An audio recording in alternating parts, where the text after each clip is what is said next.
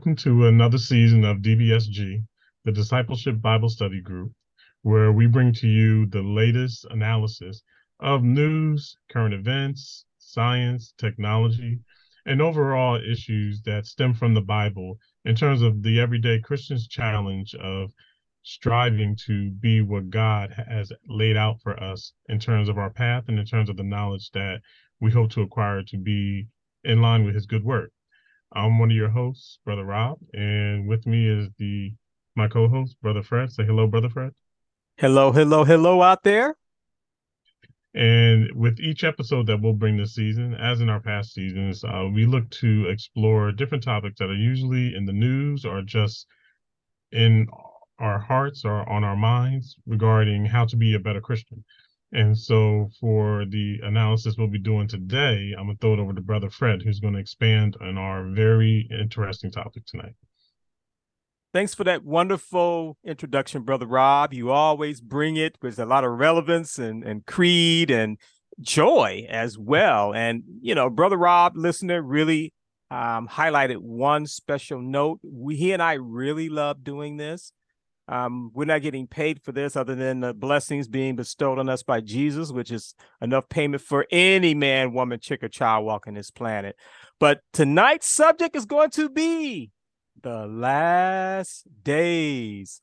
And since yeah, time began, nice way to start the season. well, every generation, every generation, there's always that elder, right, uh, brother Rob, in the yes. family that says, we're living in the last days. We're living in That's the true. last days. And as a child, you look up at them because you know you're looking at your matriarch or patriarch saying this, and you're galvanized with fear. You're like, what does that mean? Is the earth going to end tomorrow? So we wanted to either prove or debunk that we really are in the last days. But I'm not letting you off the hook easily, listener. I'm going to give you 10 reasons, and I've seen hundreds as to why we really are in the last days. So, Brother Rob, just right off the cuff, because I, I love your honesty and integrity and such things. Do you feel we are in the last days? Um, since I've heard the last days uh, warning all my life, I usually say no. so the uh, reason is that um, through my 40 something years of life, I've been hearing that almost every year has been the last days. so they've been based off of um, very different interpretations of the Bible, of different cultures, and what they think are end of days. Um, it's I think at the, at the end of the day, the Bible says we will not know the time or hour, and I stick with that. And to me, I feel like whatever the last days or when it's going to come, it will be a surprise to us and uh, we will not really have the warning that many people say that we will. But it's interesting to hear people's reasoning for why they think the end of days is coming. But to me, you know, I'm very skeptical only because I've been warned about the end of days for so long now. It's uh, you know, it's uh, it's interesting to see, you know, what people view as a sign of what those end of days are going to be like or when they're coming actually so um it's always an interesting discussion. And you know maybe today might be the right day. I'm, I'm glad i'm listening so i know what to look out for at least. And of that great day no man knoweth the day of the hour. Then there's another scripture that says it is up to um, god to conceal the, his mysteries. And then there's another scripture that say it's you know it is the blessing of kings and queens to seek the knowledge of god. So what i've noticed and i was very blind to a lot of this even though i was a believer most of my life but something amazing happened in 2017 listener and i'm going to go over that. And this is a culmination tonight's uh, bible study is a culmination of um, pretty much everything that the dbsg the discipleship bible study group has put out and the uh, Holy Spirit is was really pushing me to get this out there. And based on what I've learned, I can see why because we are very close. While man, no man knoweth the day of the hour, that leaves the month of the year. And the kings and queens it was re- referencing to is the believers of Yeshua HaMashiach, Jesus Christ. We are ambassadors of Christ. We are ambassadors sent here on this planet to spread the good news. So those of us who yearn to know more about things that are occurring uh, in, on God's timeline, holy timeline, he is going out of his way to share that information. I've seen so many different prophets. I've never seen so many prophets in my life, brother Rob. And you know, back in the day, the prophet was that one person that every church had who had the vision of sight, right, to be able to see uh, certain things that no one else in the flock could really see or understand.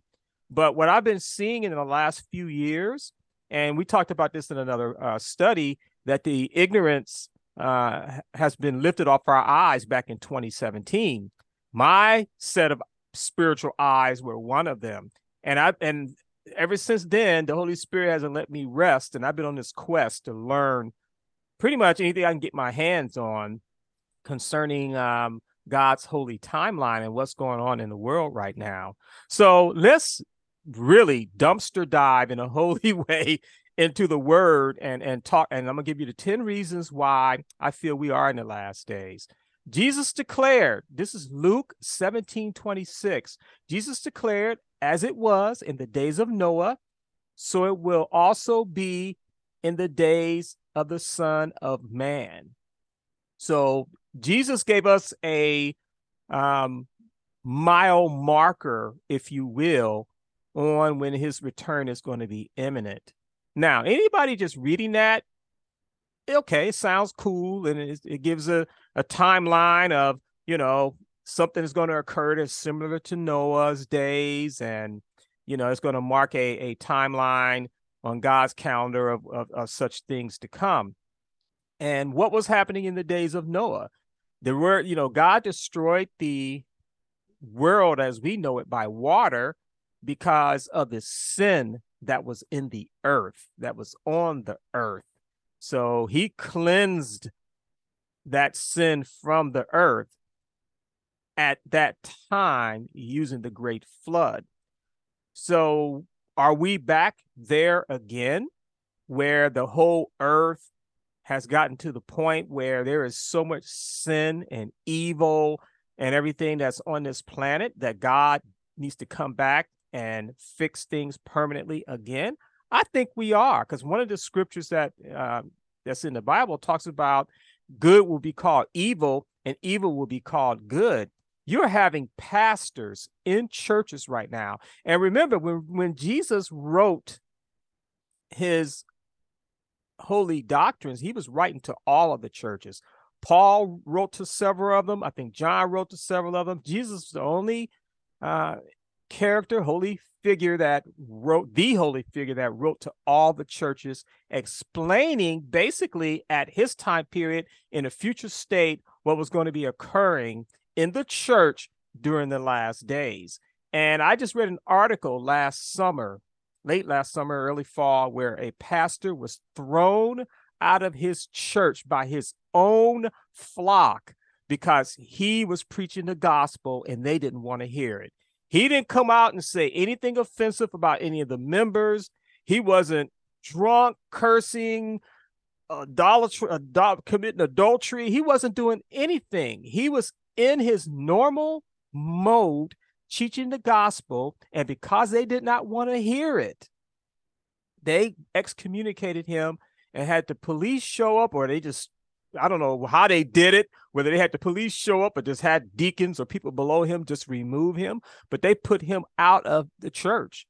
And what you're seeing now in the church, and I've talked to a few people who have said they're just totally blown away and disgusted by what they're seeing in churches, where it's sort of this watered down um, religion where oh, it's okay for you to be this way. And oh, we're just gonna, you know, everything is earth and energy and good feelings and and no one is talking about the gospel anymore. And that's what that's what we are mandated to do. It wasn't one of those things that Jesus said, if you feel like doing it, yeah, you could go ahead and do it. If it's on your mind that particular day, yeah, you want to feel good, go ahead and do it.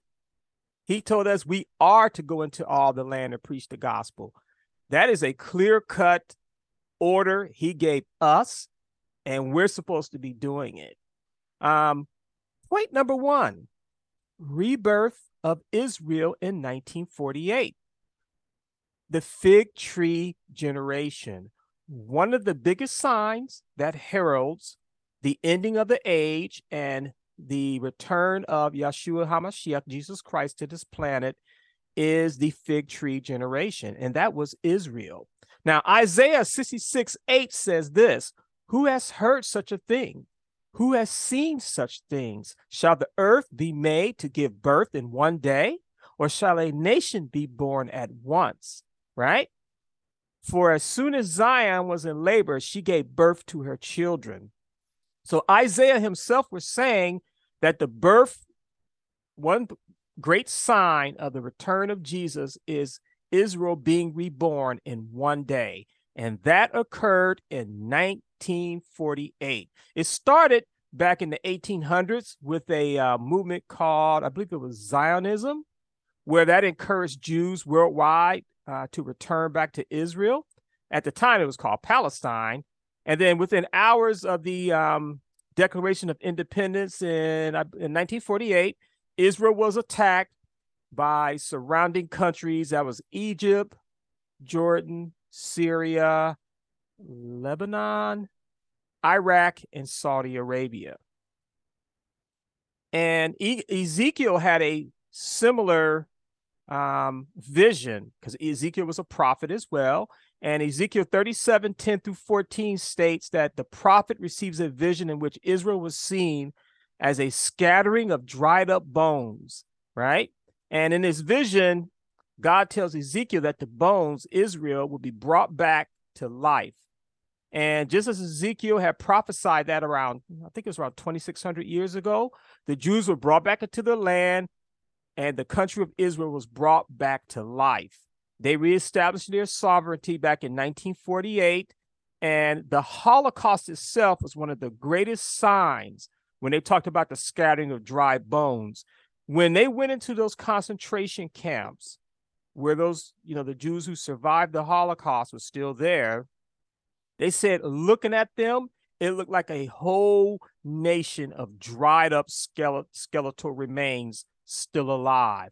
But their what they had in their eyes and the way they looked was two different things. In their eyes was the glory and the power of their God because they knew they were about to be delivered. So that is the first great sign, or number one on my list of the 10, um, the rebirth of Israel in 1948. That's also called the fig tree generation, once again. And if you do the math of a generation, the Bible states that a generation is 70 to 80 years, uh, give or take a year or two. And if you do the math from 1948, uh, 80 years from that, that's 2028. And that is a significant, significant number because I believe, if I'm not mistaken, 2029 is a uh, another Shemitah cycle, and I'm going to explain what Shemitah cycles are, the importance as to how this particular Shemitah cycle that's about to end this month in March, um, what happened in the last uh, seven years Shemitah cycle is definite proof that something is occurring that is beyond holy and it, it's it's just beautiful and amazing. And I'm going to go over that at the end towards the I think that's going to be my last point. It's going to be point number 10. So any uh comments you want to make, brother Rob? Or shall I continue? Um, you can continue. I think these are one of those things where you have to you're adding up everything to a conclusion. you got that right. Because a lot, you know, some people may say, "Oh yeah, so what? That what does that mean? It doesn't yeah, mean anything on its own, right?" yeah. What a coincidence. okay. All right. The next one on the list, number two, the third Jewish temple. Uh, the second uh, Jewish temple, and this is in the Talmud, was recorded by the holy high priest was rebuilt in 70 AD. I'm going to go over the importance of that in the historical timeline of things. Uh, but that was the second temple. And of course, eventually it got destroyed. Um, and the third temple, there's a um, uh, there's a biblical sequence of events that's going to be leading up to uh, Jesus' second coming. And the third temple is going to have to be rebuilt no later than the midpoint of the seven year tribulation. That's also called Daniel's timeline, um, the period where uh, God is going to, uh, I wouldn't say exact his revenge, but he's going to come to the earth and give due justice for anybody that's still here that doesn't get harpazo, rapture, rapture. Uh, the Great Tribulation is called Daniel's timeline. It's, it's, it's called by a lot of different names.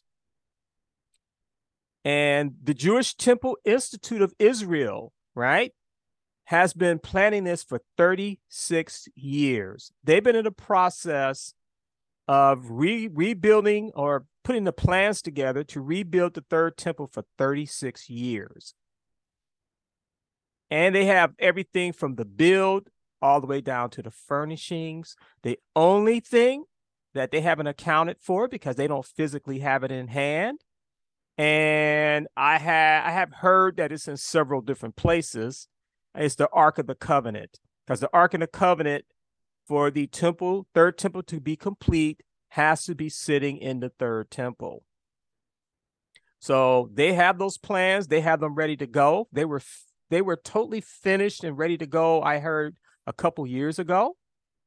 And what they're going to do first is they're going to um, put up maybe like a tent city like a tent temple, right? Made of tents while they're actually building the physical temple. And I heard that they could have the temple built, totally built inside of a month. So, or less. That is phenomenal. Very phenomenal. So, the scripture states, and mainly, uh, and it's, it's in different places, how the Antichrist is going to sit in the third temple, the man of perdition, that is, and declare himself as God. So the third temple has to be built. is going to be built on the Temple of the Mount, which is currently not their property, not Israel's property, right? The Muslims own that. But the Dome of the Rock, from what I've learned in my studies, is going to disappear in one day in a hurry. So, what could possibly remove uh, a physical structure like that so easily in one day, a great earthquake. A great earthquake is going to come and shake that whole temple down to its rubble. And I think it's going to throw the uh, Muslims offline, and then that's going to allow Israel, the Jews, to be able to come in there and build the third temple after they clear everything away. So it, it it's going to be interesting. Now, part of the third temple sacrifice, because you have to have, they're going to reinstitute the sacrifice, um, the, is red heifers. They're going to sacrifice red heifers. And what's interesting is this on Thursday, I believe it was September 15th, 2022.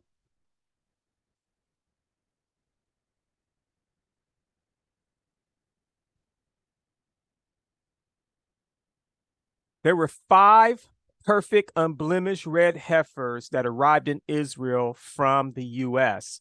And uh, Brother Rob, can you guess which state that they came from? I'm guessing Texas. You got that right. They came from Texas, which is interesting because when you look at states that are against a lot of things that you know as far as freedoms and religions and a, a, lot of other things that's going on is you see those usually those you know states like uh, uh, florida texas very opinionated uh, states. Um, i'm not saying what they're saying is wrong. They just have their own opinions on how things should be. I, I do like some of the things that they do there. I used to live in texas. I love texas.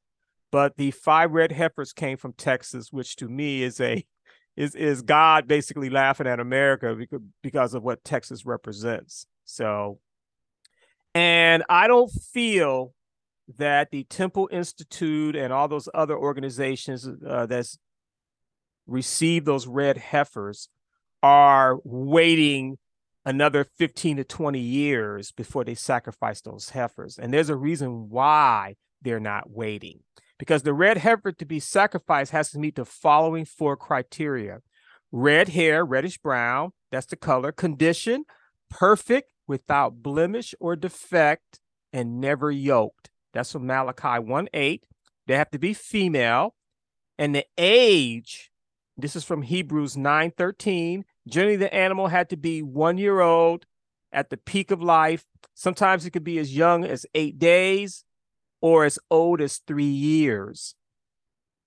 And I don't feel that they're going out of their way because remember, the things that the Israelites do, the, that the Jewish nation does, is all based on edict from uh, the Torah, uh, the Talmud, their holy leaders, and everything is on a timeline. If you look at their great nation, they have never missed a holy time period, a feast of Jewish feast of festival since they came into existence.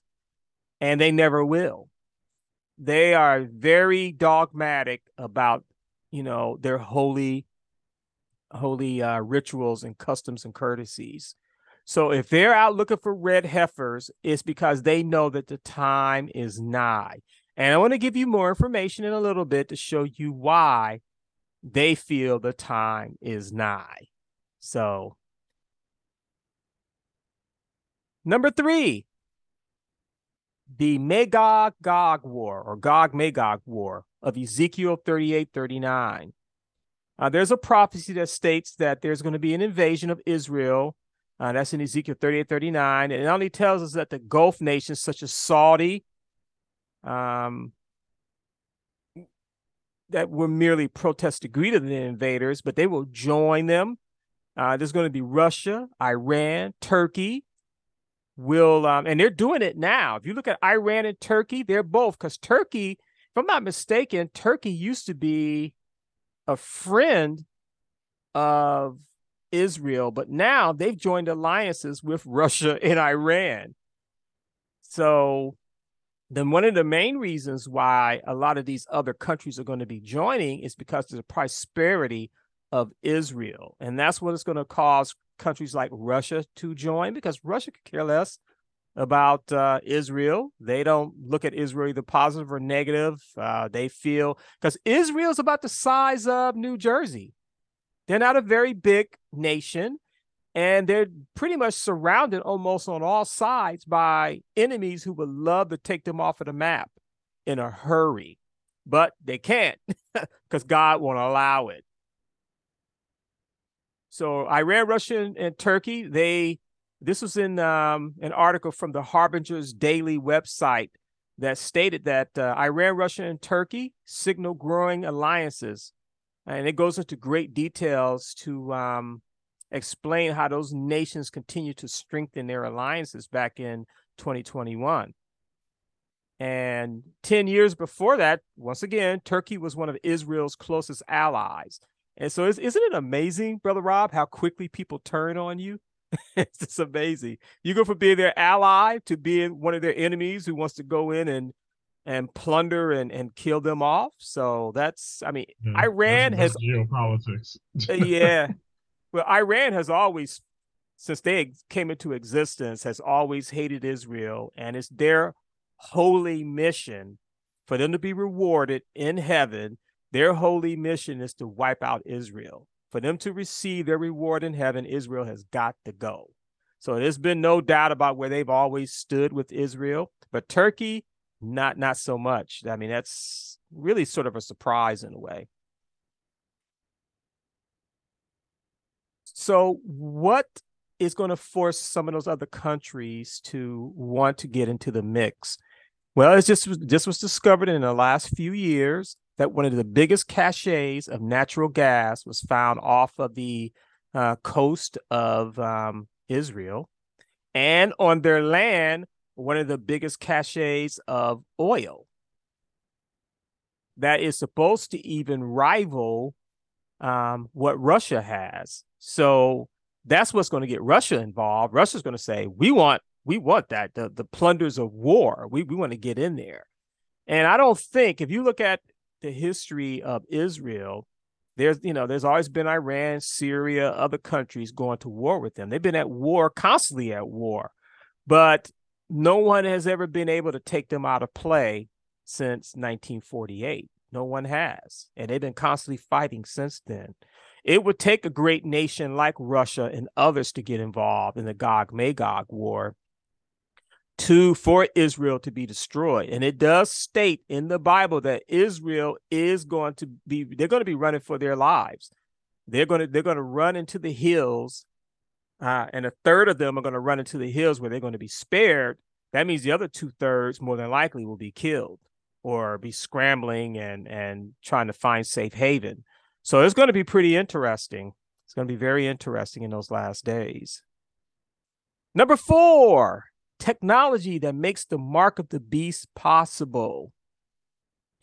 One of the great uh, signs of the uh, fig tree generation, and the Bible talks about this in detail, is it, it you know it really talks about our technology and the wars and how things are going to happen, and those things are I mean, you have to really understand how the Bible is written and how it words things. The people who were writing it in the spirit of God uh, didn't know about atomic bombs. They didn't know about cruise missiles. They didn't know about any of that stuff back then.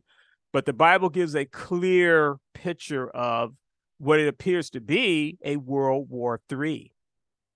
So we're going to go, we're going to talk about that. Um, how major wars is another sign, but technology itself is a sign because for some of the things that are going to occur, like for instance, when the um, Antichrist, the man of perdition, stands in the temple, the third temple, and declares himself as God, the whole world is going to see it. How can the whole world see it without television? The whole world is going to see it because what he's going to do is going to affect the whole world. The cool thing is when the rapture occurs, and basically Jesus is going to come down to the clouds and he's going to say, Come hither on the last trump. And all those who are in graves who belong to him are going to rise up out of their graves. And everybody else that is his, that, that was living on this planet, is going to rise and meet them in the air. You know what? The power of Jesus, you're not going to need no NBC, CNN, whomever else to see that occur, that's going to be seen pretty much by all of us, but yet by no one. because when the rapture occurs, it's going to occur in a blink of an eye. Fast, it says in a twinkle of an eye. A twinkle is even faster than a blink. So a fourth, if, if you if you could if it takes a fourth of a second to blink your eye, a twinkle of that fourth is a, probably a fourth of that. So basically, there's going to be one neighbor talking to another neighbor, and he's basically just going to disappear. And his clothes will more than likely fall to the ground because clothes, we're going to be in our spirits. We're not going to need to clothes. And all that's going to fall to the ground. So Jesus don't need, he does not need um, CNN, he doesn't need a television to record anything he's going to be doing because he is the great I am. So, but the beast system, when they spread their false propaganda, like what you're seeing now, it's a lot of false prophets, a lot of false propaganda being spread throughout this planet right now. Um, there's a lot of people who've come here in the last 50 years and declared themselves as the Messiah that have led a lot of people astray. And it even talks about that in the last days. There's going to be a lot of false prophets leading people astray, and we're seeing it more and more and more. So, artificial intelligence is going to be one of the biggest signs um, as to how they're going to control mankind. Uh, the beast system, and before the beast system is going to be the um, um, what's it called, brother Rob? The NWO, the New World Order. So the New World Order is going to be the first group that's going to assert its dominance and control over mankind. And artificial intelligence is going to be one of those tools that they're going to use to help control everyone through chip technology and other things that they're going to be devising. Matter of fact, the first RFID chip that was the size of a grain of rice was installed in a human in 1998. And since then, we've had several countries. Like I think there's been places in India that and other companies. There's been companies here in the U.S. as well um, that has um, had their workers install chips, microchips into their body. And that's going to be the wave of the future. You're not going to be able to buy, sell, trade, clock into work, get paid, do anything without that chip because money is going to go away. There's going to be one one wealth system and for the new world order to take over using technology, they have to switch us to digital currency. Because if they don't switch us to digital currency and they leave the dollar and yen and you know the baht, whatever is out there in existence, you can always squirrel some away and use that that you have as a form of trade. So even if they stop making money, there's going to be people who has money squirreled away that can exact trade with everyone else and cause a disruption in their plans. So for your money, for them to have total control over your money, they have to make it digital. So they know where it's at all the time, how much you can have, how much you're spending, how they can use it to control you. They're going to take away everything from you. They're going to take you think you got a retirement plan now? when they switch to that digital currency, we're going to find out real soon what's going to happen to our retirement plans. And trust me, they already have something in place that's going to explain it away to where people are going to buy it hook, line, and sinker so that there's no revolution because I, I no longer have a 401k and I'm broke. So they're going to make it seem so beautiful, this cornucopia of beauty and peace and how we're going to take care of you and all this stuff. But it's all going to be a lie. Vladimir Putin said himself that uh, he was warning Russians that the country that led in technologies using artificial intelligence will definitely dominate the globe. He said that a few years ago. And it's been said that whoever, whichever country leads chip technology by 2030 will rule the world for a, at a minimum 100 years. So there are several countries, obviously, that's jockeying for that. Russia, definitely China, America, basically most of your uh, England, all your superpowers basically are jockeying for that role, and it's it's happening. One of the wars is going to start real soon is based on one country trying to invade another country because of this microchip technology. And I'm going to bring that up here in a few minutes. So, so far we've discussed, uh, we're, up to number four. We talked about the rebirth of Israel. We talked about the Jewish third temple. And trust me, they're not building that temple or plan to build that temple. They haven't been making plans for the last 36 years to build the temple 200 years from now.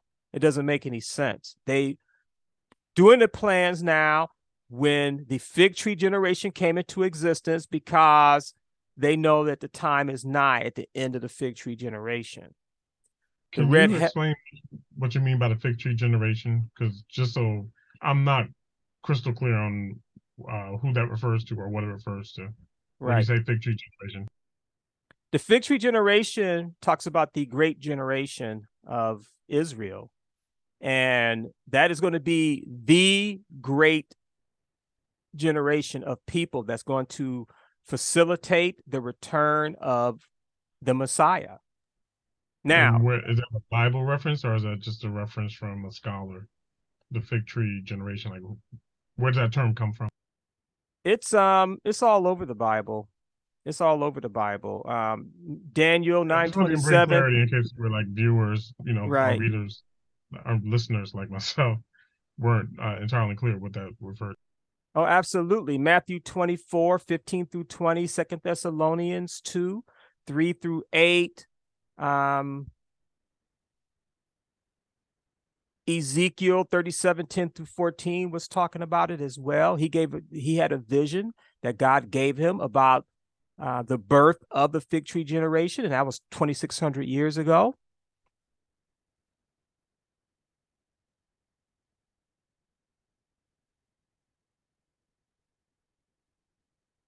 Okay. Yeah, it sounds good. Uh, thanks for uh, just clarifying that. Yes, sir. Yes, sir. And what I will probably do, um, I didn't look up any exact scriptures stating calling them the fig tree generation. I know it was talked about in Matthew. All the gospels talk about it, all of them. So what I will do, I'll add an excerpt um where I, I yeah, give you the, the exact scriptures where people yeah. could find them. Yeah. Yeah, I think we go.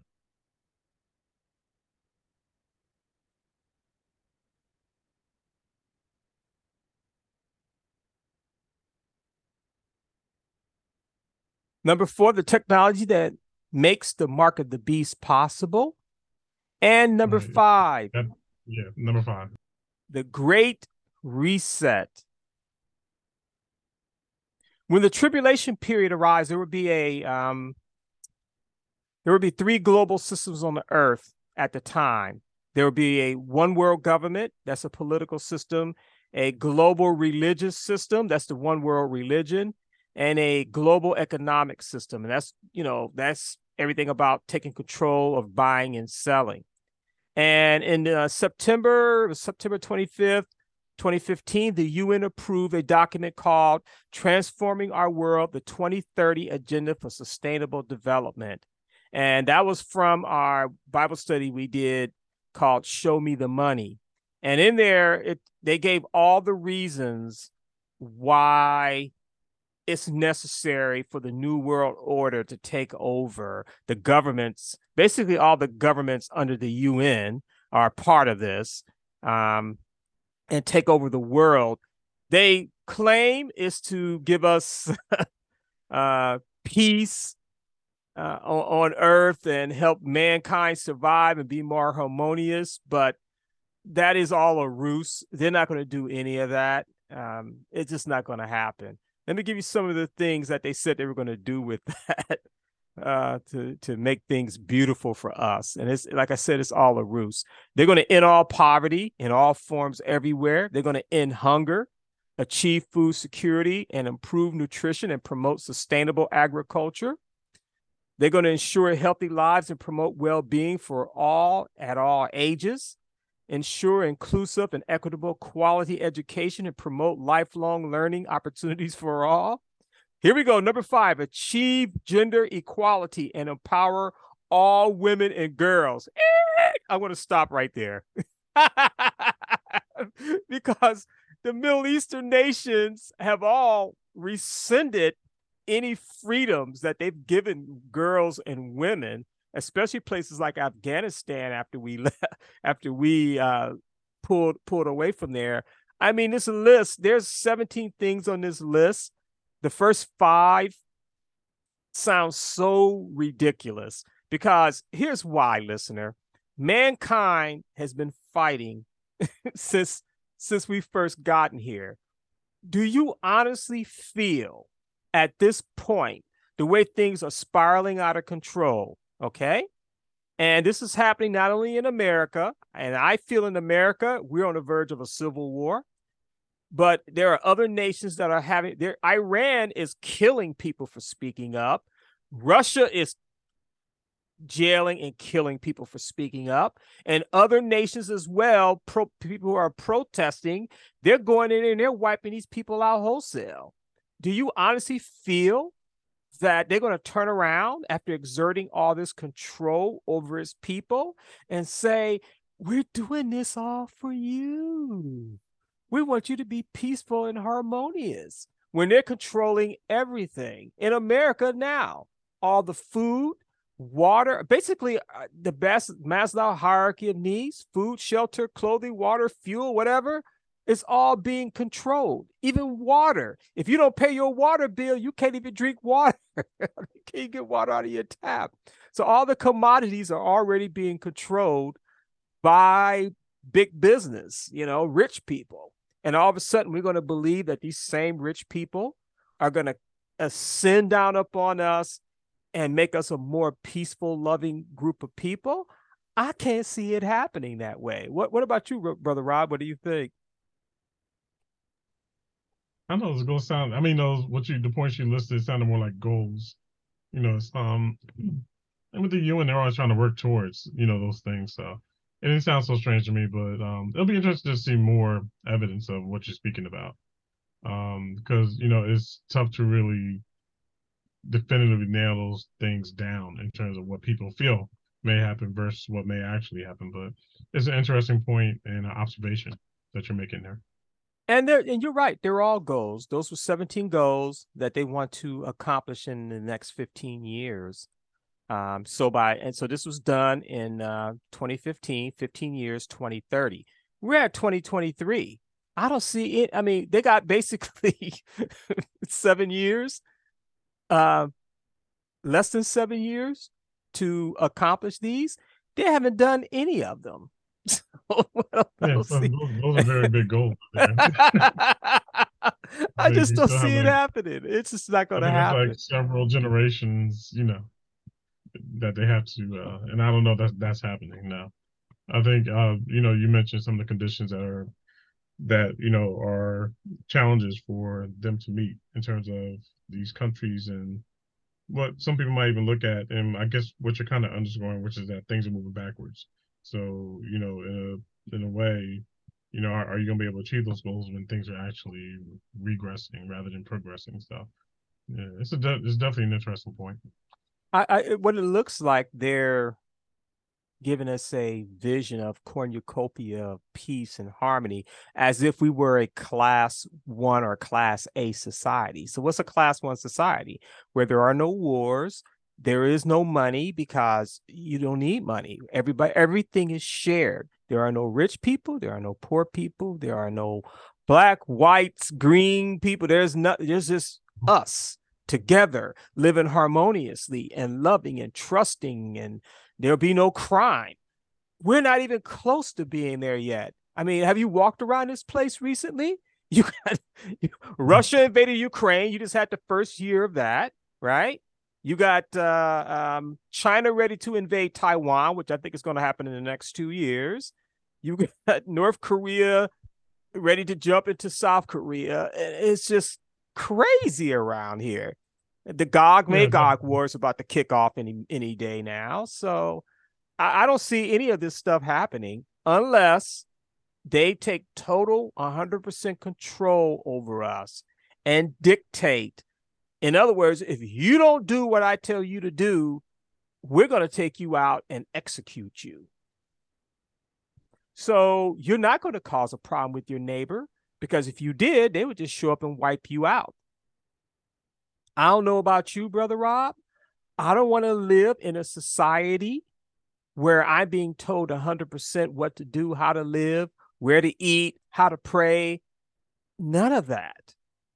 I, I don't want to live in that. But that's what's that's the only way I can see by 2030 they can exact total control to be able to achieve at a minimum half of these objectives or goals. Yeah, I don't think their goals will be reached by that. I don't think most of their goals will be reached by that point. Um, but when were those also created? Do you remember? Do you see what year? 2015. Oh, okay, that was before. Um, and that was yeah, yeah, yeah. And that that was approved right here in in the UN in New York, and the Pope was there when they solidified it. So we already know back that. at that time things were more positive, and to be honest, I think people just didn't see the world that we're living in eight years later. You know, I think that uh, people were under the impression that there was progress towards those goals, and you know, some of those things were changing. Um, overall, what I think really takes place more or less is that you know our global society goes through moods, and you know, people are looking to the United States in terms of um, the influence of those moves. And so I think back then there was more of a positive hope and change um, attitude that, for the most part, was going in a somewhat decent direction, but never really always a good one. And a year later, it went in really bad direction, and the world we're seeing today is really a reflection of that change of mood. You know, even today, you're seeing the more dictator like and authoritarian like um, societies and politicians and leaders who are openly, you know, endorsing those types of control that you mentioned, you know, in terms of controlling people and that, and even in Tunisia, where you know they're, you know, uh, subjugating anyone who's African who's not, you know, a non-African Tunisian or non-black Tunisian, um, in terms of blaming them for all the country's woes and trying to kick them out um, because of the color of their skin. And so, um, which people have always, people have been referencing to the elements that we've seen in our country in terms of people being looked at and, you know, subjugated to being called outsiders and, you know, um, trying to be, trying to kick them out of the country. So it's, um, yeah, I think those goals that were mentioned are definitely far off. And, uh, although I don't know if, uh, I feel like it won't be a 230. I don't think on 230 is going to be someone just forcing us in those societies, but you never know. Those societies already exist now. So why couldn't it be a possibility that they and that type of thinking has expanded in terms of the authorities and the totalitarianism and um, even under a level of fascism at the moment. But um, you know, it is you know it's, it's certainly possible that you know we could be in a situation where that is spreading, and maybe that's what would be the influence that would be needed to exert the goals being achieved that you mentioned before. So it's an interesting um, point. Well, what's interesting, what's also interesting, brother Robin, you brought up some very good points. Is this all-inclusive society that our country is building, where you it doesn't matter what you are, you know, you're still part of the whole. And you know, while that may seem like a beautiful thing to accept people for who and what they are, it is it fits the mode exactly as to how they're going to use that to control us because you know to get everybody to play along you first have to make everybody agree that you're one so when they can convince you that you're one it doesn't matter if you're homosexual straight short tall dark ugly rich poor when they can convince you that we're just one group one religion one thought process one economic process Gotcha. Because who's going to control, be at the top of that pile? It's going to be organizations or like the New World Order. And well, I, the, think I think the inclusion thing isn't really a, a, a effort to make everybody one. Although I can see what you're saying and your point, because part of that discussion is that everybody's different to begin with, and that mm-hmm. that's the oneness that you you respect everyone being different, Exactly. So it, it's like a reverse so, psychology that they're yeah. going to use. You yeah, know, I mean, don't discriminate against your neighbor because he walks around wearing a dress and he's a male, right? So that's going to be part of that. And they're going to use that under the one world religion. And that one About world religion is what we're seeing in churches. What's that? About 2029. Is that what yes, sir. Or you're saving that for the end. Well, um, let me see. Second Timothy three uh, one through seventeen states, but um, understand this: that in the last days there will come times of difficulty, for people will be lovers of self, lovers of money, proud, arrogant, abusive, disobedient to their parents. That's a big one. Disobedient to their parents, ungrateful, unholy, heartless, unappeasable, slanderous, without self control brutal, not loving good, treacherous, reckless, swollen with conceit, lovers of pleasure rather than lovers of God, having the appearance of godliness but denying its power. Avoid such people. Now, here's the thing if I took this one of those points by itself, it wouldn't fit what I'm trying to show you tonight, listener. But when you put this whole thing together, and truthfully look at what's going on in the world, we have a society that exists now, even if we just stick to America only, just because we live here, where people feel that they can say and do anything they want and not be held accountable. There used to be a time period where people had enough integrity, people had enough forthwithcomingness to put themselves in the check or if someone else did it the right way to them, they would accept that information, process it, and come out and say, you know what? You're right. But now you have a society where people feel that they can say or do whatever they want. We just had a guy lied 100% on his resume that got elected into Congress. And when it was found out, if it was 30 years ago, more than likely he would have said, bowed his head and said, You're right. I, I did the wrong thing. I'm going to step down. When they asked him to, this guy is coming out and saying, So what?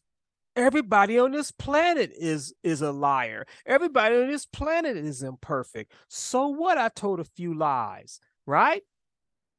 I, I said I went to Baruch College. I don't even know where Baruch College is at right? He said he, he said his parents survived the his grandparents or parents survived the Holocaust, and that he's Jewish. Then he turned around to say Jewish. this, I mean, and then you have people, other congressmen, who said, uh, let him stay because he's one of us. Let him stay. Where is the? I, I, I don't get it. Come on, what does it take? And so, that point I'll give you. That is a scary. I think that that is one thing you're seeing where people are not being held accountable in the way that they used to be, and that's a scary thing because if there's no accountability, there's a lot of freedom to do a lot of bad things, and there's a lot of freedom to do a lot of bad things. Then, you know, almost anything is up to grabs, and it's a slippery slope. So, I'll give you that point thank heavens for video cameras because some of the police brutality. And I'm not for defunding the police. I have quite a few friends and family who are police. I'm retired military myself, so I view myself as being a different type of police. I love them. I respect them. I just saw two officers last weekend. I was out with my family, and I told these gentlemen, I said, "Thank you for what you're doing out there to watch our backs every every time you're on shift. Watch your six and be safe."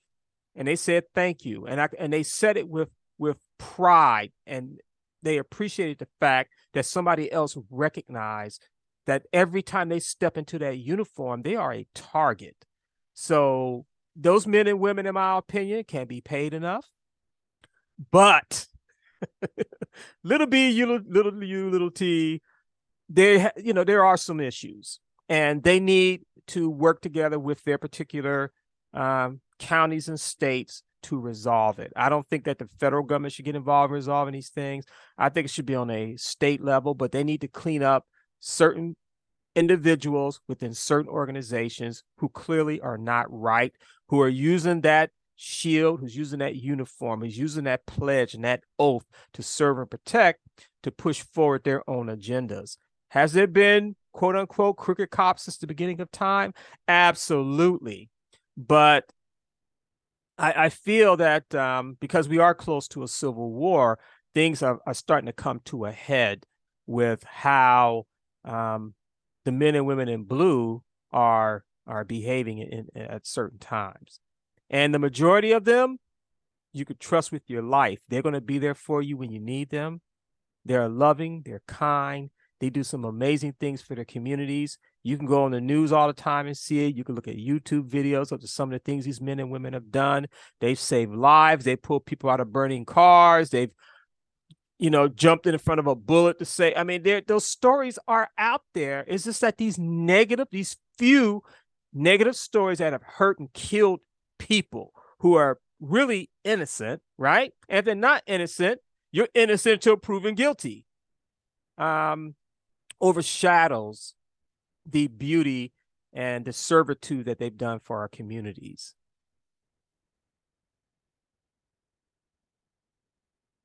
Next on the list, number six, natural disasters.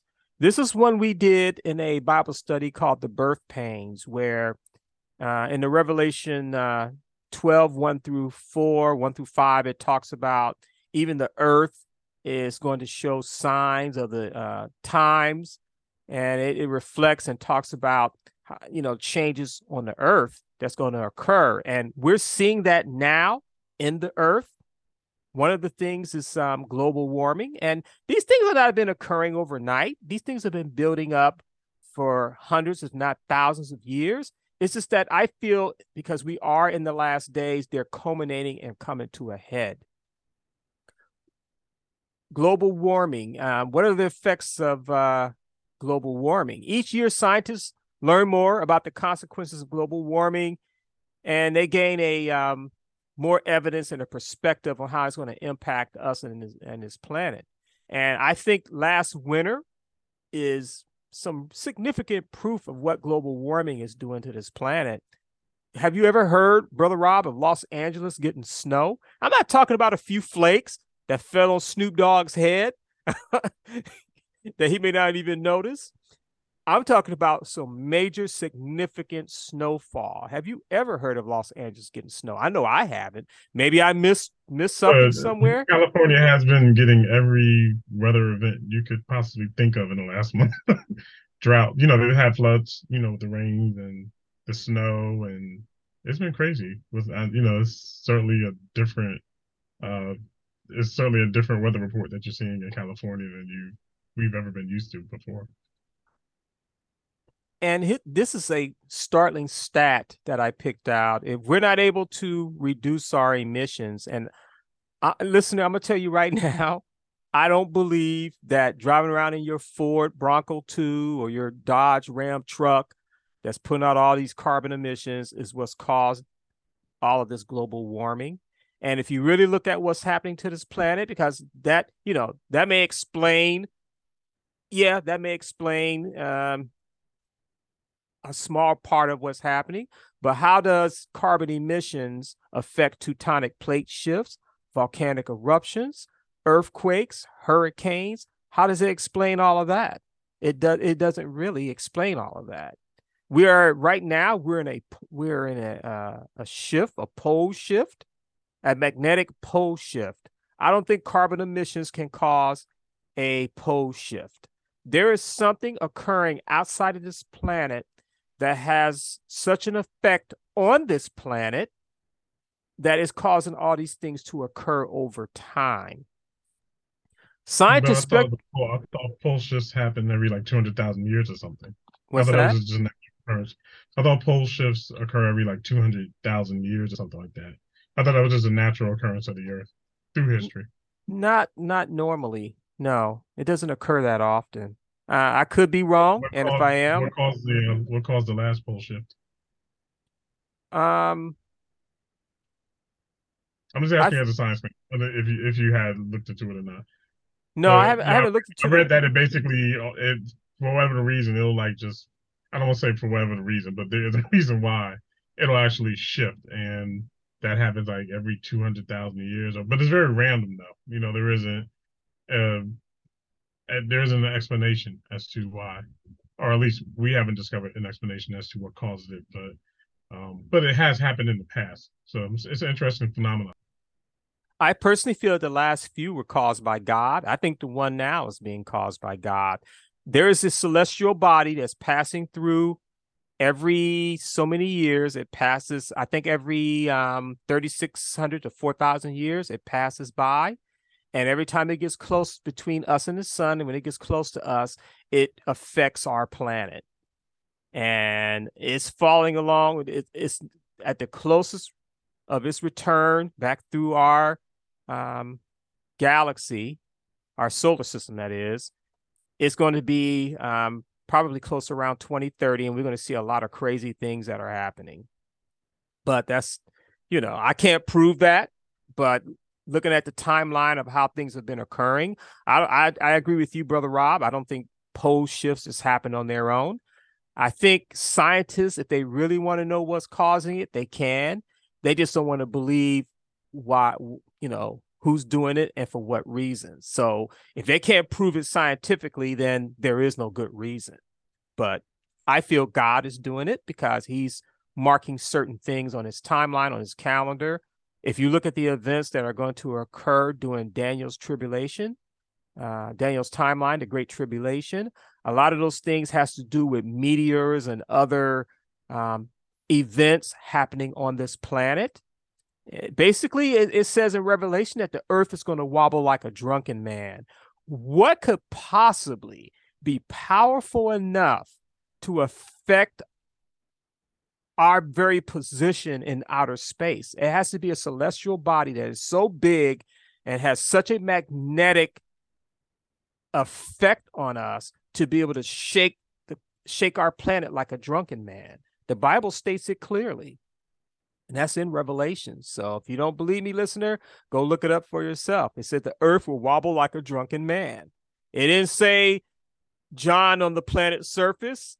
it said the earth, the entire earth will wobble like a drunken man. It also states that during that same time period that every structure that's standing, every mountain will be reduced to rubble. So you got mighty Mount Everest. Do you know what it would take to level Mount Everest?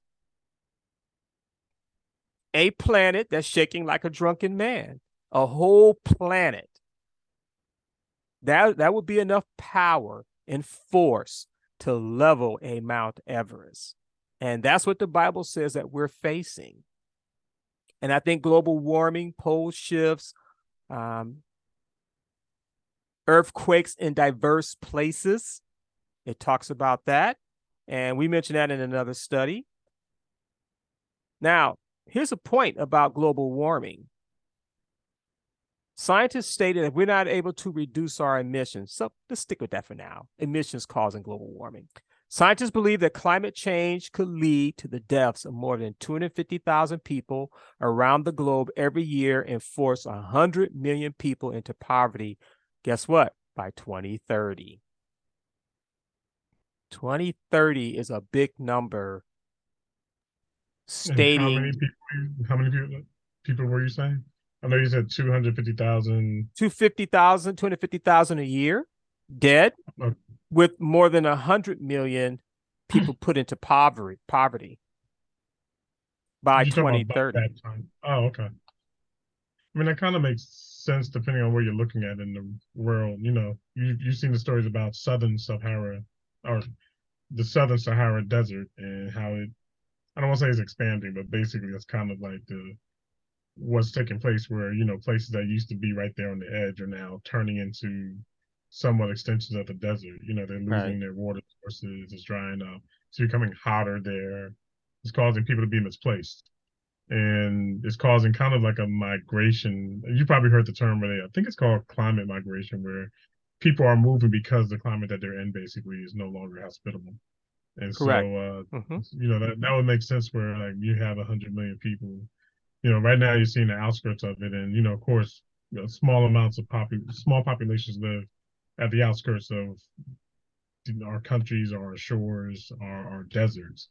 But if you look at China and if you look at the deserts there, and then you look at so you know Sah- the Sahara Desert too, and I'm sure if we look at some other deserts, you know, more closely, you might actually see the beginnings of that taking place.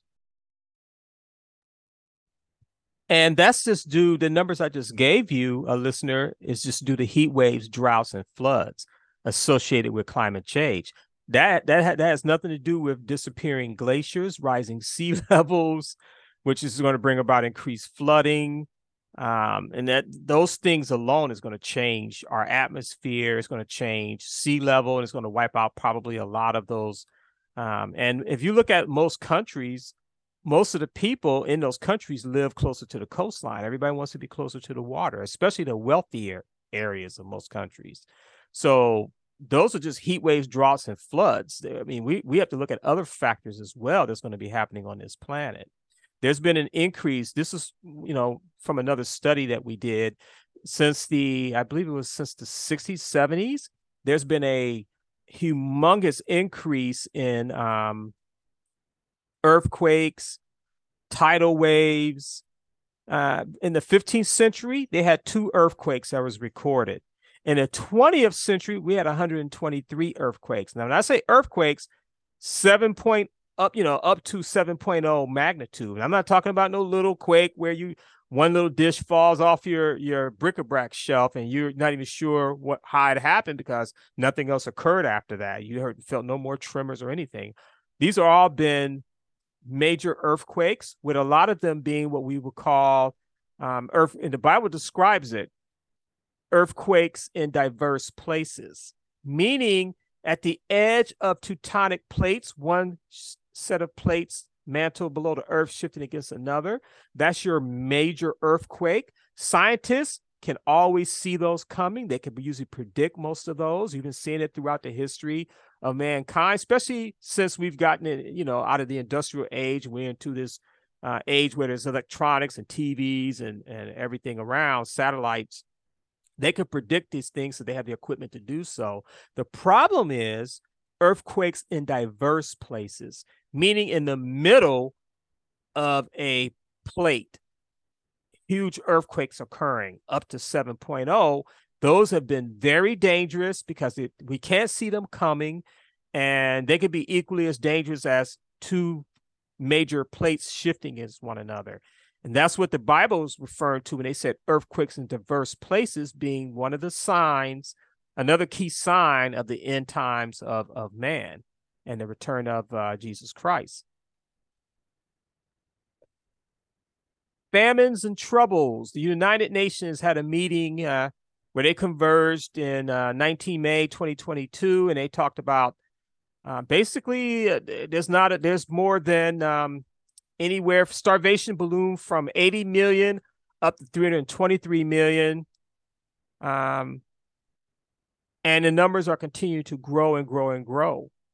Uh, Ukraine, for instance, who provided food for about 400 million people, they're totally taken out of the market right now because of the war uh, and the volatility with them and Russia.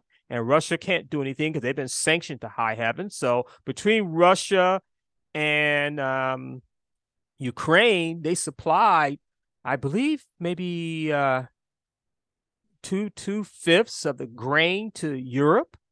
Um, that's that's huge. That is huge.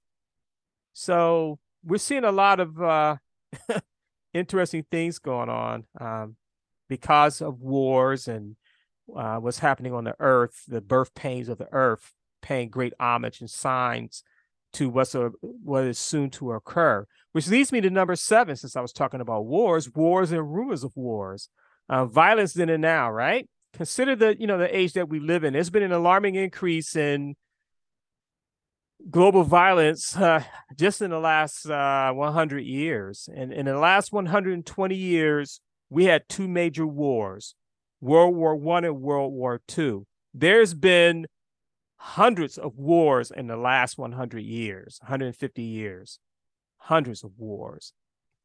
The main two is World War One and World War Two. Those two alone killed roughly 140 to 150 million people. That's almost half of America being wiped out. We got about what 350 million people in America. That's almost half of our country being wiped out in two wars. What do you think, listener, is going to happen in World War III? Personally, with things like the Tsar bomb that Russia has, that America, by the way, has no way of stopping that. It's it's the most powerful thermonuclear device in the history of mankind. It makes Hiroshima and Nagasaki look like a picnic in the park.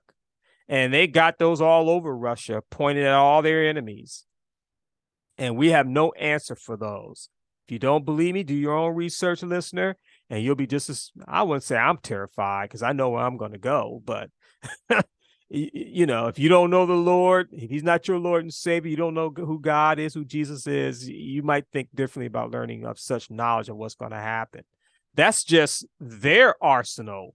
There's enough atomic and thermonuclear weaponry on this planet to wipe this planet out 10 times over. In other words, we got what? By 2030, we're supposed to have 8 to 10 billion people on this planet or 9 to 10 billion. If you kill the planet, if you kill the planet 10 times, each time having 10 billion people, there's enough arsenal right now to do that.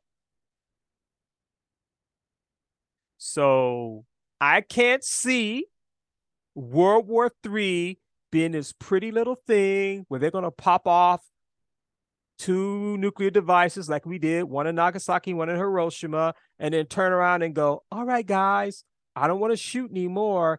Let's settle down now and try to talk about peace. What's going to happen is this. And Brother Rob, I'll let you chime in afterwards and tell me which, if you agree or not. Whoever starts it when they push their buttons everybody else is going to start is going to freak out and start pushing theirs too. Thoughts?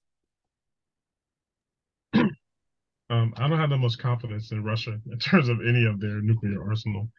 Um, the only confidence I have is that it was made during Nikita Khrushchev. I can never say his name right, but the guy from the '60s. And um, you know, I'm not so sold that that the nuclear that they alone are such a nuclear threat that won't be answered. You know, they do have the most powerful bomb that's known, you know, that's known of in terms of nuclear capabilities. But, you know, based on what I've seen with Ukraine and with Putin himself, you know, I don't have that much faith in their military that they could pull off such a successful event without any intervention. But that's just my personal opinion. But as far as it relates to uh, your end of days uh, discussion, um, yeah, it certainly would be the end of days. they launched that they launched that nuclear bomb. You're going to have you could be in a situation where there are various nuclear bombs being launched, or another World War Three. You know, based on what these powers are responding to. Um, so it's an interesting. It's a situation that can go anywhere. You know, because there's so many. I guess like the other World War, two World Wars before it, um, there were so many factors that influenced, you know, the world that once it started the war, it was just a crazy mess on several fronts, and it kind of died down in stages, you know, based off of, you know, certain factors running their course. So, um, so you know, it's definitely something that is a concern because you, you know, I think everybody in terms of these big nations probably have an arsenal ready to go in terms of you know their nuclear capabilities that they're not discussing. Even um, even Iran has an arsenal now. Even Kim Jong Un has an arsenal. I heard he has like forty of them now. so he, he, can never like launch a, them past. It's Like a firecracker, right? China so like, I mean, you see a North Korea missile test. You know, they never go past. Uh, they might go past Japan, maybe, but you know, and that, and that's kind of what you see is like, you know, if you can't execute something as minor as taking over a country you used to run only 70 years ago, is your nuclear system that perfect and ready to go? That you know without any hiccups. And i could be naive but you know for me you know i feel like they're aging military. They're you know they've lost half of their tanks. Their you know their ships are breaking down. You know is that a sign that they're spending all the money on the nuclear equipment? And you know the only thing i would maybe be slightly swayed by is again that it was built in the 1960s when they actually made things last. So maybe it is good to go. But um, you know, but I think there is a concern for World War Three. You know, the way the world is going and the direction is going, and you know, there certainly could be conflicts that could arise that would rise to that level.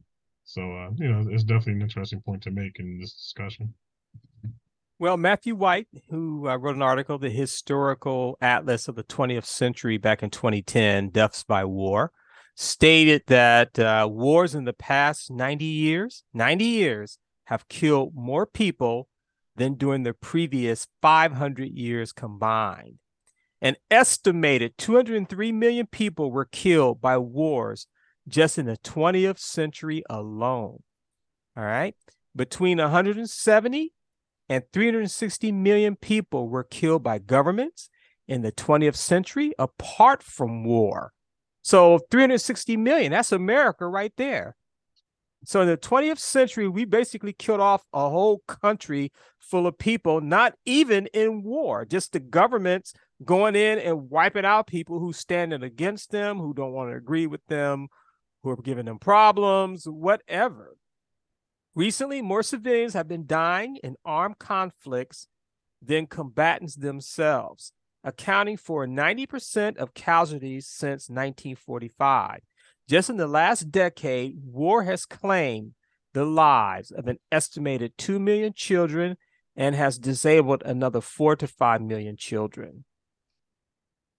So, another silent killer is the is abortion and this is from the global abortion rates back in 2008 um, it talks about how uh, each year, right around 44 to 50 million abortions are performed globally.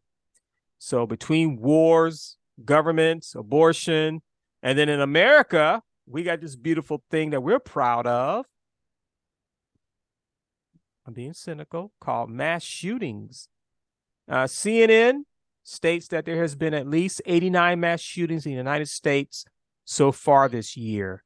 And this is from February 2023, February 26, 2023. I'm sure that 89 has gone up since then. I know it has. Leaving more than 125 people dead and 350 injured. And we're just just beginning March, according to Gun Violence Archive, the GVA. Uh, the dangerous pace of mass shootings escalated in 2020 during the uh, COVID 19 pandemic, and it's been uh, steadily rising since then. Uh, between 2019 and 2020, I guess because people were out of work, bored, sitting at home, not much to do, so they were a little testy. Some people were afraid, some people were angry. You know, you had the election going on around that time. It's just a whole lot of things happening around then, right? Um, between 2019 and 2020, the total number of mass shootings each year has jumped uh, considerably from 417 to 610. And then in 2021, it became the worst year when the GVA announced, um, tracking them all the way back to 2013, that we hit around 690 mass shootings across 44 states to include Washington, D.C. And in 2022, we did a little bit better, but we were down to 647 mass shootings in 2022. And trust me, these are the ones that make the news. I mean, those smaller towns in the Midwest, they don't make the national news. They don't make CNN. They make their local news, and it may not even go any further than that. So this number, more than likely, is going to be much higher. As far as um, wars and rumors of wars, we have China try, uh, you know, considering evading Taiwan. And China is huge, and America feels we can handle them. We kind of can, but we kind of can't. Uh, we uh, spend around 682 billion dollars annually on our military expenditures. They only spend about um, half that amount, I believe. Um, they're estimated to have, as far as soldier population, seven um, 7.054 uh, billion, while America armies consist of around 3 million. So, uh, toe to toe, unless you throw the Marines and Special Forces in there, they can kick our butt big time.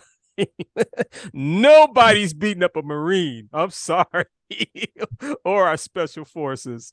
But um obviously those men and women can't handle. I mean, that's that's a huge number. Seven billion is huge. So I had to look at that number twice because I couldn't believe it. I said, this doesn't this doesn't make any sense. But that's how big they are. Now you got to consider they said soldier population. Not all those seven billion are highly skilled trained fighters. Where if you look at our three million, what that's reflecting to is highly skilled, trained military personnel. The way China looks at it, if you're Chinese, you're a soldier. That's the way they look at it. So a lot of those people, if they went toe to toe to us, would die. But overall, over time, without using any technology and going toe to toe, obviously it would be very difficult for 3 million to take out 7 billion. But don't forget, we have one good thing going for us in America. Darn near everybody owns a gun. and, not, and we've proven recently we're not afraid to use them. So that would be an interesting uh, stat to compare if you add into the mix how many guns are owned legally and illegally in America. I don't think we would be at that easily of a pushover if we went to war with China. But here's the problem based on what we said earlier about Russia. I don't feel, I feel America is going to get invaded, but it's not going to be by Russia alone, and it's not going to be by China alone. It's going to be Russia and China. Together, they could give America a good run for our money, which would escalate and lead to World War III and us pushing those buttons and sending off um, those nuclear devices because that's the only way we would consider being able to win is to push it to that level. Next, North Korea versus South Korea. And the Korean War started June 25th, 1950. 135,000 soldiers from the Communist North Korean People's Army, the NKPA, crossed the 38th parallel and invaded the uh, ROK, which is the Republic of Korea. And since then, they have been at odds with one another. That started the uh, the Korean War, basically. And as of 2020, I did mention that uh, it's estimated that North Korea has approximately 30 to 40 nuclear weapons. And they're producing a significant amount of uh, fissile material um, for to you know for about six to seven nuclear weapons per year. So if this is from 2020, they've gained another 12 to 14 since then. Is that enough to cause problems with South Korea? You betcha. You betcha because they're so physically close together to one another. South Korea is not that big, so they can definitely cause some problems for them. I mean, after all, we had to get involved to help in the last skirmish back in, you know, during the Korean War. Or it would, it would probably not would have turned out so well for the South Koreans. Number eight on the list, Jubilee Cycle. There is a um, seven year cycle and a related 50 year cycle in the Jewish calendar. The seven year cycle is called the Shemitah year or the sabbatical year, and it's every seven years. And the Jovel, Y O V E L, I apologize for mispronouncing that, is the Jubilee year, and that's the 50th year. So the Shemitah year, um, like the Shemitah year, the Jubilee is uh, one in which there is no agricultural work to be done, and the land is to lie fallow. Uh, additionally, the you know the Torah mandates that all slaves are to be set free, and that all the land should return to its original owners. This is a high celebratory period for the Jewish nation, and the way to know if you're in a Shemitah year or a Jubilee year so we may, let's say we're in year 5782 by the Jewish calendar. If you could take that number and divide it by seven and it comes out to a whole number, no decimals, then you're in a Shemitah year. If you take that same number and divide it by 49 and get a whole number with no decimal places, then you're in a Jubilee year. Now, what's interesting? yes. So it's 2029 the Jubilee year. Is that what you're? It's actually Shem- it's actually the end of a Shemitah cycle because the um they have two different calendars that they're using. You have the um God's calendar, and then you also have the calendar that the, the other calendar that the Jews devise. The second calendar that they devise is set to um match up with the agricultural time periods. So that being said, it appears from what I've learned that their calendar compared to God's calendar is off by 6 months. So what they feel is the beginning of the year is really the middle of the year. Yeah, that's interesting. 5971 which was um the end of which was 2022. So 5971, 2022, you divide that by seven, it's 853. So that makes it a Shemitah cycle. When I divided 5971 by 49, I got a decimal point. So it's not a Jubilee year, it's a Shemitah cycle. Every group of Shemitah cycles, there is something that happened in that previous Shemitah cycle that plays forward into what's going to happen in the next seven years. And usually there, there, there are always things that God is putting into place, whether it be warnings, certain things that's happening in their land. And if you listen to some of our other Bible studies, listener, we talk about a lot of those things. On the on God's calendar, Nisan 1, which is in March, March 23rd, is on the spiritual calendar is the beginning of the year. Nisan 1 to Adar 30. But on their calendar, because they use an agricultural calendar, Tishri, which is in, um, I think it's in September, right? Right after the Feast of Trumpets, Tishri to Elul is their year.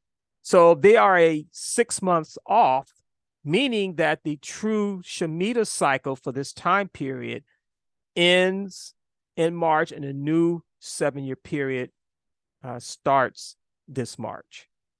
That is important for these reasons. I'm going to give you the reasons for that here in a second here. So, what occurred in this particular before I go there, let me go back and explain something else. As far as Jubilee years, it is stated in the um, Jewish customs in their Talmud and uh, other, I believe it's in the Torah as well, that there would be no more than 120 Jubilees before the Messiah returns. 120 Jubilees before their Messiah returns. And that was in what what scripture? It's in their Talmud. It's also in uh-huh. the Torah, and it's also in the Bible. Genesis 6 3. Now I'm going to read it in two different ways. I'm going to read the Aramaic Bible version in plain English, and I'm going to read the King James version. The Aramaic, I, actually, I'm going to do it the other way around. I'm going to read the King James version first. The King James version, this is Genesis 6 3. And the Lord said, My spirit shall not always strive with man, for that he is also flesh. Yet his days shall be numbered to a 120 years. All right, that's the King James version. Now, when you go to the Aramaic version, it says, And Lord Jehovah said, My spirit will not dwell in man for eternity, because he is flesh and his days shall be a 120 years. What is the significance of 120? A lot of theologians stated that, well, what Jesus, what God meant is man will not live to be 120 years old anymore. And not true. Methuselah lived to be 969 after he passed seven days later of mourning and doing their um you know their ceremony the jewish ceremony for his passing. The great flood occurred. After the great flood was when god said this because he knew he was going to destroy man. Or right before it happened he said this because he knew he was going to destroy man. There has been several Bible figures. And if it's been Bible figures, trust me, there has been people who weren't Bible figures who lived more than 120 years. I'll give you a couple famous names Abraham, Ishmael, Isaac, and Jacob. All those gentlemen lived to be longer than 120 years. So if that's the case and God said something and he meant it, do you feel now that he was talking about mankind themselves living to be 120 years. No. If you look at how old people are living today, I think the oldest living person recorded in the last 200 years was 115. So, yeah, we, we're having trouble cracking that 120 year barrier, but let me enlighten you with technology that they haven't that they're putting into place right now. That's how I know we're that last great generation. We're going to crack that code because they've already cracked it genetically uh, on the um, uh, they they figured out the human genome. They just stated just recently. They finally mapped out the whole human genome, and they're going to have the ability in a few years to be able to extend life up to 130 to 150 years easily. But that's using science. That's not the natural order of what God had in store for us. But that 120 listener has nothing to do with how long God intended man to live. What it has to, because let's look at the 120 again. Noah took the uh, 120 years to build the ark during that time period of the 120 years when they built the ark, he was preaching. for that 120 years. He wasn't just building the whole time, he was also preaching because he knew what was going to occur.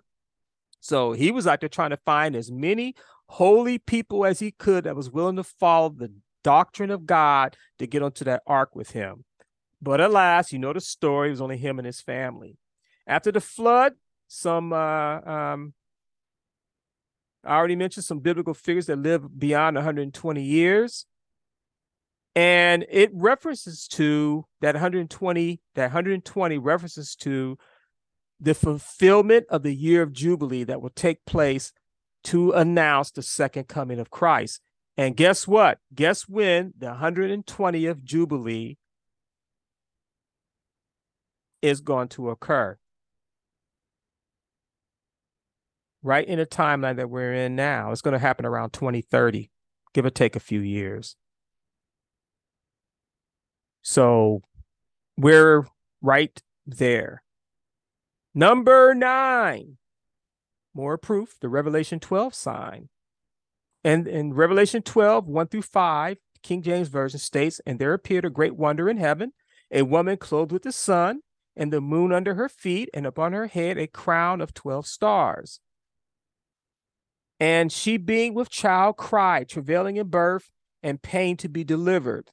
And there also appeared in heaven another wonder, and behold, a great red dragon having seven heads and ten horns and seven crowns upon his head. So the first part, and there appeared a great wonder in heaven, a woman clothed with the sun and the moon under her feet, and upon her head a crown with 12 stars. This actually occurred, and it's the only time in history in mankind that it has occurred on uh, September 23rd, 2017. This arose over Israel.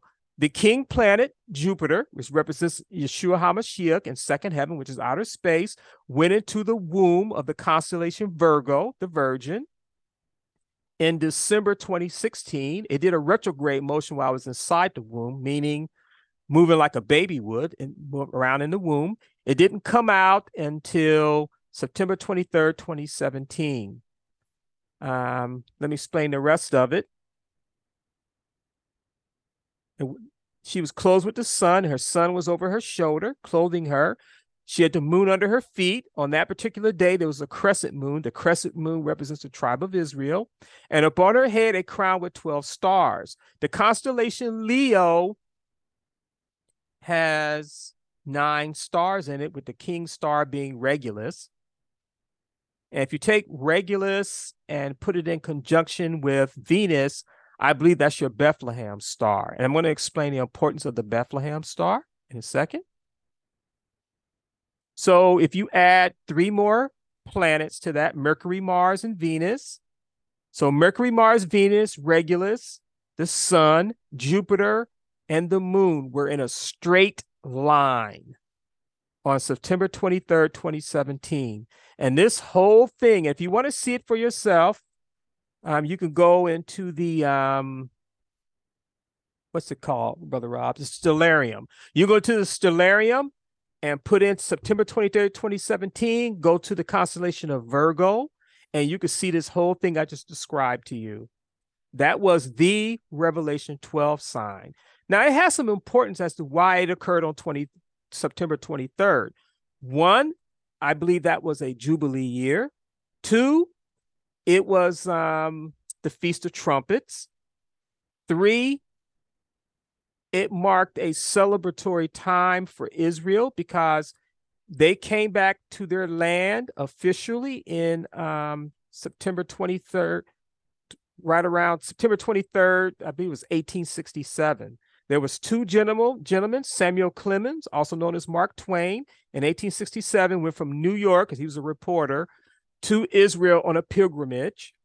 And his job while he was there was to write about the condition of the land. And at the time, the Byzantine Empire owned the land at the time, and they were Muslims, I believe. And there was also a British architect who didn't know Samuel Clemens. His name was Charles Warren. He was a British officer, architect. He went on a pilgrimage as well to go to Israel to write about the land.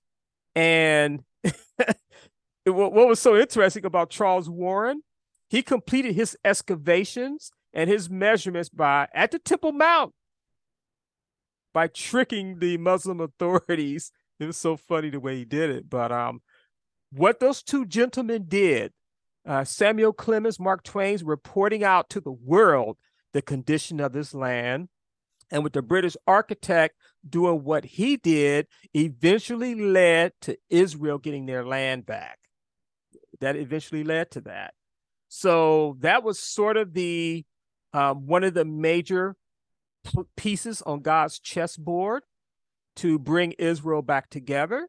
And I feel that this Revelation 12 sign, not only did it mark a mile marker on God's holy calendar, he was also telling Israel happy birthday. And that occurred on September 23rd, 2017. But there's something else interesting that happened in this last Shemitah cycle. There was um, the Bethlehem star appeared in the Shemitah cycle before that. So you take this last seven years and take seven years before that. So I believe it was in um, 2016, December 2016, the Bethlehem star conjunction occurred. And when I say Bethlehem star, everybody heard the story about when Jesus was born. There was the star that rose over that uh, shone so brightly that the Magi used it to find their way to him. And you heard the stories and the beautiful cartoons they made and, and everything, you know, the whole story. So that is a holy, the Bethlehem star is a holy um, star that marks something significant relating to Jesus Christ. And it occurred in, I believe it was December 2016. And it occurred again in at the same time the Revelation 12 sign occurred in the next Shemitah cycle. So, or maybe I got the, the first one wrong, but it occurred twice. Now, here's the interesting thing. I mentioned before how something occurring once spills over into the next Shemitah cycle. In other words, whenever God is about to do something, he sends two witnesses. Two witnesses in outer space would be the back to back Shemitah cycles where the Bethlehem star occurred, and then it occurred again right after the Revelation 12 sign. So I believe it occurred, uh, I think November, December timeframe uh, in 2017. So what does that what does that signify? The body of the um, was that Virgo represents the church. The crown represents our rewards when we're going to get into heaven when we get raptured. But the Bethlehem star signifies Jesus being not only the leader of heaven, but his transference into power as the Lord and Savior of this earth, as the head of this world. So that's foretelling a sign, the Revelation 12 sign and the Bethlehem star, that Jesus' t- return is 100% imminent very soon. So, number 10, that leads to. I do, remember, I do remember that from our previous um, our episodes. So uh, maybe we might want to just uh, reference that for our readers, I'm, I'm, viewers. I remember which episode it was though that we talked about that. Do you recall? Yes, listener. Uh, go check out the uh, End Time Marker Part One, where we were talking about the Revelation 12 sign, and we went into great detail to uh, show you what God has been doing in second heaven with all the constellations and planets and stars and such. Once again, that's the end time marker part one, the Revelation 12 sign. You're definitely going to love that particular podcast. Which leads to number 10, Yeshua HaMashiach. Um, it's the Hebrew, that's Hebrew for Jesus the Messiah. Uh, Yeshua is shortened in a shortened version is the name of Yehoshua, which means Adonai saves. Mashiach is the Hebrew word for Messiah and means anointed one. So the anointed one that that saves, that Adonai saves. Um, scripture of Jesus' return, Matthew 24 30. And then the sign of the Son of Man will appear in the sky. Then all the tribes of the earth will mourn, and they will see the Son of Man coming on the clouds of the sky with power and great glory. If you go to um, right before that, because remember, Satan knows what's imminent, just like we know. He was in heaven. So he knows not the exact day or hour either, but he knows the, the pretty much the time period. So he's going to precede whatever Jesus does. So this Matthew 24 30 is not talking about the the harpazo rapture rapture. Matthew 24 30 is talking about Jesus' return and stepping onto terra firma, this earth itself. So in Matthew 24 5, so I gave you Matthew 24 30, Matthew 24 5 this is the false Christ arrival. And it says, For many shall come in my name, saying, I am Christ, and shall deceive many. And yeah, we can go we can go back through the history of mankind, and every generation there's been somebody who stepped up that claimed themselves to be the Messiah. But this is what's so interesting about this timeline now. The Jewish nation doesn't take these things lightly. And while they may have had every generation a scholar or a person that wrote that p- appeared to be um, Christ like, he wasn't elevated to the status of being. They knew that he wasn't the Messiah until now. Until now. There's a gentleman, his name is Ray Shlomo Judah Yehuda Berry. To most, they simply know him as Ray Shlomo uh, Judah Yehuda. He was born in 1988. And do you know that on 4 4 21, he was celebrated as the anointed one in Israel the day after Passover on his 33rd birthday. They are saying they have found the Messiah and he is with them right now. And this is that guy. Whether you're in Israel, they're talking about it. They're talk the Jews are talking about it here in New York. They're talking about it all over. They say that the Messiah is with them, and very soon he's going to announce himself to the world. The Bible states he doesn't announce himself until after the rapture. So if he is the their Messiah and he's going to announce they're going to announce him to the world, that means that the harpazo rapture rapture, which is a pre-tribulation rapture, it doesn't happen in the middle or at the end of the trib of the of the uh, um, uh, tribulation period. And I can go over that in another Bible study as to why not. I think I will for anybody that has any doubts about this whole thing. But if you look at that 120 years where God was saying his spirit shall not live in man, what that means is his Holy Spirit is going to return to heaven. When he returns to heaven after 120 jubilees, and I gave you the time period, who's going to return with him? What do you think, Brother Rob? The church. Yeah. The church. Remember why Jesus is returning to this planet. He's returning to this planet to square everything away with the Jews. Remember, he's the king of the Jews. He's coming back to deal with the Jews.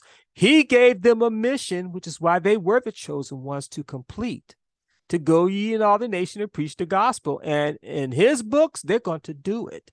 Now, the Gentile nation took that over, and we're going to be rewarded for that during the harpazo rapture, you know, raptural. But the ultimate teacher, the great teacher, which is Jesus himself, commissioned his people, the Jewish nation, to do that job, and they're going to complete it. They are going to complete it. There is another prophecy, and there's been plenty of prophecies going around, uh, and that's the Bereshit Passover prophecy. It first came out in the spring of 2018. Bereshit is Hebrew for in the beginning. And God talks about his return in the first scripture in the Bible, which is Genesis 1 1, in the beginning. If you, every letter in the Jewish alphabet has a number affiliated with it. And if you do the math, um, we're short on time, so I don't have time to play it now. But go on to YouTube, listener, and listen to the Bereshit prophecy, and it outlines the numerical value for what in the beginning means, along with other things, and it points directly to the year 2030. Now I'm gonna give you one last nugget before I go. We we end this. From Adam to Abraham, it was 2,000 years. From Abraham to Jesus, it was 2,000 years. From Jesus to Jesus, 2,000 years. That 2,000 year mark is 2030. So, why do I say that? Because the second Jewish temple was built in 70 AD. You subtract 40 years from that, and Jesus died on the cross and was resurrected in 30 AD. You add 2,000 years to 30 AD, 2,000 plus 30 gives you 2030. Simple math that even a caveman can understand. okay. Another nugget Methuselah lived to be 969 years old. He was the last holy man before God wiped out the planet. If you take 969 and put it into the gematria, what the gematria is, is, you know, uh, converting numbers or words uh, and you know using what i just told you about every number of word has an, a, a number affiliated with it in the gematria 969 comes out to MMXXIX, which is basically 2029. So that's a lot of interesting, a lot of interesting symbolism that um, even if even looking at the New Age movement, the New Age movement people um, said that 2030 is going to be the year of enlightenment. And what is the only thing that the New Age movement people are lacking? They're lacking God being behind the change that's going to occur by 2030. I've, I've even heard about space aliens that have abducted people and people who've been in contact with aliens. And even aliens themselves have told people in their conversations with them that the world is going to go through an abrupt change. And a lot of, not a lot, but some people on the planet are going to disappear into another dimension of space and time by 2030. What did they just describe? They just described a rapture. Mm. Because they said the earth is going to be uninhabitable after 2030. A lot of scientists all over the world has speculated by 2030 there's not going to be enough food, water, or shelter to take care of our basic needs for the 9 to 10 billion people that's going to be on this planet. We've outgrown this planet. We are destroying this planet. So there you have it, listener. I've, I've thrown uh, 10 good reasons. They are culminating all at the same time. Some of those things are occurring in first heaven on this planet, second heaven in outer space, which is phenomenal. If you think about what it takes to put certain celestial signs and bodies at a certain place at a certain time in the last 15 years, shows the perfection of God. Because all it takes is one meteor to come along and change the trajectory of something, and the whole thing may not occur as we know it. So hmm. God has been purposely orchestrating and manipulating second heaven since history began, since he put us all here, since he put the earth here, because he wanted the group in the last days to be able to see. Do you honestly feel, listener, that the Revelation 12 sign occurred within the fig tree generation for Jesus not to return for another thousand years? No, it doesn't make any sense. So, in God's ordinal way of perfection, He did all this to show us all that the time is nigh. So that's second heaven. And then you look at what's happening in first heaven, which is heaven, heaven, you can see that it's clearly everything is second first heaven and and, and which is uh, earth, and second outer space is clearly being orchestrated by God Himself. So there you have it.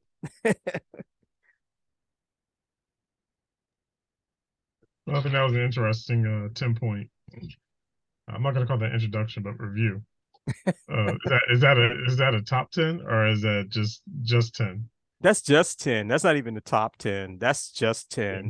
It, there's so much data. If you listen to Jonathan Cahn, Jonathan Cahn is, is one of the most gifted gifted prophets I have ever seen. He has been able to connect the dots from scriptures to what's going on in the world on certain days. Like Jesus himself, this is a point I didn't even know. Jesus himself, every major thing he did when he was alive, every major thing that was written about happened on a Jewish feast and festival timeline. So think about it. They were traveling by mule or horse or foot or boat. They weren't jumping on an airplane and flying across the globe. You can fly across the globe today on the other side of the world inside of a day. He did everything on foot and on horse, on mule, whatever, boat. And he was at the appointed hour and time exactly where he needed to be to do exactly what God wanted him to do that aligned with a Jewish feast and festival timeline. How was he able to do that? Because he never broke contact with his father. Yeah, interesting point. Yeah. And God has been doing these things throughout the history of mankind, showing us these markers, doing these little things or big things. Some of them are big, some of them are small stuff. It's just amazing. It blows me away the amount of empirical data that's pointing to now being something major is about to happen. And I think mankind knows it. Aren't we all connected through the spirit? All man was created in God's image. That's what the Bible said. We were all created in God's image. So we were all connected by the Spirit. We're all connected, right? So you deep down inside, even when you talk to a non-believer, they feel something's not quite right, but they don't know exactly what it is. Well, believers know. we know because we read the word, we pray, the Holy Spirit shares things with us. And during the Daniel tribulation, God's Holy Spirit is not going to be here anymore he's going away with us. We're going to be in the Bema seat of Christ, you know, celebrating with the Holy Spirit because Jesus is going to be down here on this planet doing his thing. We're not going to be back here for that. We're going to be in heaven for seven years. During the tribulation period, we're going to be in heaven. When God wrecks this planet, we're going to be in heaven. With Jesus, then Jesus is going to return. I got it wrong he'll be with us for the seven years, but he's going to return at the end of that seven year period. And that's a good point to uh, end our episode. And uh, thank you very much for the time you put in for today's uh, lesson and exploration. Uh, viewers, you can revisit or re-listen to this episode or go visit some of the past episodes that we've had where we've touched on these these different points in a full episode each. So uh, you can go to uh, DBSG on Facebook. You can also go to uh, DBSG Podcasts, where you get your local podcasts. And you can also visit um, other social media platforms with uh, DBSG uh, links to our episodes. And um, we thank you very much for listening to us. And listener, you can find our podcasts on the following podcast apps. That's Podbean, Spotify, Amazon Music, iHeartRadio, Player FM, Pod Chaser, Boomplay, and YouTube. On social share media, you can find us on Facebook, Tumblr, and Twitter. Brother Fred, thank you for putting that lesson together. And uh, do you want to close us out on a prayer? Yes, I would. And I want to thank all you listeners for um, tuning in and, and listening to this that are going to be listening to this uh, in the near future here and we'll get this out to you as soon as possible but um, i want to pray and, and thank our father god for uh, sending his son to, to be our, our lord and savior and to cleanse our heart our mind and our soul and to keep us focused on him and to protect us from all harm. And we know that this, these last days are, are not going to be pretty days, especially during the Daniel's timeline of tribulation. My prayer is always has been and always will be that these messages that Brother Rob and I put out, Father God, and other messengers and, and anybody that's out there working diligently to put the message out, your word, Father God, not ours, will save us to help someone get saved and find you, dear Lord. So um, with, with the, the true spirit of, of Jesus guiding us, we're going to keep pushing forward with love, peace, and harmony, even though the world is falling apart, because we are your ambassadors here to spread your good news. And thank you for that gift, that gift of true life, Father God. We're thankful for all things great and small. In the name of our Savior, uh, Jesus Christ, Yeshua HaMashiach, amen and amen. Amen. And viewer, our listener, thank you for joining us again for another episode. And please join us uh, next time as we are launching the new season of our podcast. Have a nice day. And if we're still here, we'll see you soon.